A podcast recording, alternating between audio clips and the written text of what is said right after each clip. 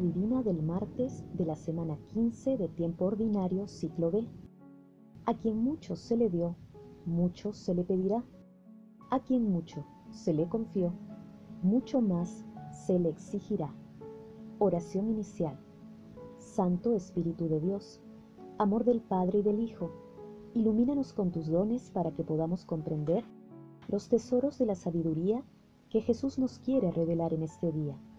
Otórganos la gracia para meditar los misterios de la palabra y revélanos sus más íntimos secretos. Madre Santísima, intercede ante la Santísima Trinidad por nuestra petición. Ave María Purísima, sin pecado concebida. Paso 1. Lectura. Lectura del Santo Evangelio según San Mateo, capítulo 11, versículos del 20 al 24. En aquel tiempo, Jesús se puso a reprender a las ciudades donde había realizado la mayoría de sus milagros, porque no se habían convertido. Ay de ti, Corosaín, ay de ti, Betsaida. Si en Tiro y en Sidón se hubieran hecho milagros, realizados entre ustedes, hace tiempo que se habrían convertido, cubiertas con vestido de penitencia y ceniza. Les digo que el día del juicio será más llevadero para Tiro y Sidón que para ustedes. Y tú, Cafarnaúm, ¿piensas escalar el cielo? Pues bajarás al infierno, porque si en Sodoma se hubieran hecho los milagros que se han realizado en ti, esa ciudad todavía existiría. En verdad les digo que en el día del juicio la tierra de Sodoma será tratada con menos rigor que tú. Palabra del Señor, gloria a ti, Señor Jesús. Luego del discurso de Jesús sobre la misión apostólica en Mateo capítulo 11, versículos del 2 al 18, se ubica el texto sobre Juan Bautista. Después, continúa el pasaje evangélico de hoy en el que Jesús reprocha a las ciudades de Galilea. Jesús hace un duro y colectivo llamado a la conversión. Se dirige de manera directa a las ciudades de Corosaín, Bethsaida y Cafarnaúm. Jesús lamenta el destino de estas ciudades en el juicio final, si es que no aprovechan la inmejorable oportunidad de convertirse, siendo testigos privilegiados de la vida misionera del Salvador. La obstinada ceguera de estas ciudades se vuelve inexcusable ante los ojos de Jesús porque no respondieron a la misión privilegiada que les dispensó, cerrando el corazón a su mensaje redentor y aferrándose a sus costumbres, tradiciones y criterios del mundo. Jesús señala que la responsabilidad y culpa de estas ciudades será mayor durante el juicio final que las ciudades de Sodoma, Tiro y Sidón, símbolos de perversión y de poder económico, porque el hecho de conocer a Jesús y rechazarlo les otorga una mayor responsabilidad ya que a quien más se le da, más se le exigirá. Una advertencia que también vale para nosotros. Por ello, mantengamos siempre nuestros ojos abiertos para reconocer el brillo resplandeciente de la presencia de nuestro Señor Jesucristo en nuestras vidas. Paso 2. Meditación. Queridos hermanos, ¿cuál es el mensaje que Jesús nos transmite a través de su palabra? El reproche que Jesús realiza a las ciudades de Galilea es una advertencia para el mundo actual, en especial a los países que promueven conductas contrarias a los preceptos cristianos, como la ideología de género, el aborto, la eutanasia, el egoísmo y todas las actividades que acompañan a estos comportamientos. Asimismo es también una exhortación a todas las comunidades cristianas que escuchando y conociendo la palabra de Dios no la toman en cuenta en sus acciones.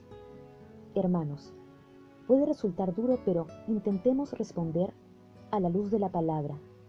¿Cuáles son las razones por las que el mundo, nuestro país y nuestra comunidad deben acoger la advertencia de Jesús?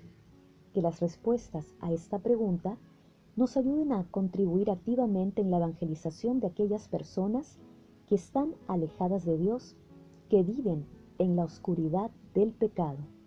Jesús nos ama. Paso 3. Oración. Padre Eterno, por la dolorosa pasión y entrega total de nuestro Señor Jesucristo, irradia tu misericordia sobre toda la tierra. Perdona nuestros pecados y transforma nuestros corazones para que seamos fieles seguidores de Jesús. Espíritu Santo, amor de Dios Padre y de Dios Hijo, doma al espíritu indómito, guía al que tuerce el sendero, reparte sus siete dones según la fe de tus siervos. Por tu bondad y tu gracia, dale al esfuerzo su mérito, salva al que busca salvarse, y danos tu gozo eterno. Amén. Amado Jesús, palabra eterna de Dios Padre, misericordia infinita, acoge con tu perdón a las almas de todos los difuntos, especialmente de aquellos más necesitados de tu misericordia. Madre Santísima, Madre del Verbo, Madre de la Iglesia, intercede ante la Santísima Trinidad por nuestras peticiones. Amén. Paso 4. Contemplación y acción. Contemplemos a Dios con un texto de Carlo Carreto. Ahí está. La humanidad espera a Dios. El pueblo elegido es como la punta adelantada de la marcha y por consiguiente se muestra más sensible a la espera. Fija los ojos en el horizonte el Mesías debe estar ya cerca. ¿Qué busca este pueblo, su pueblo en él? ¿Qué rasgos hay que descubrir a primera vista a su llegada? El poder, la gloria, la luz fulgurante, el triunfo. ¿Qué llega? La debilidad, la pequeñez, la oscuridad, el anonimato. ¿Quién ha advertido la venida de Dios bajo el velo de la carne de un niño?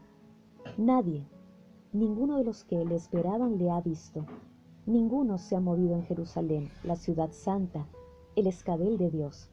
Peor aún, alguien se ha movido, pero ha sido para matar al inoportuno que venía de una manera diferente a como se le esperaba.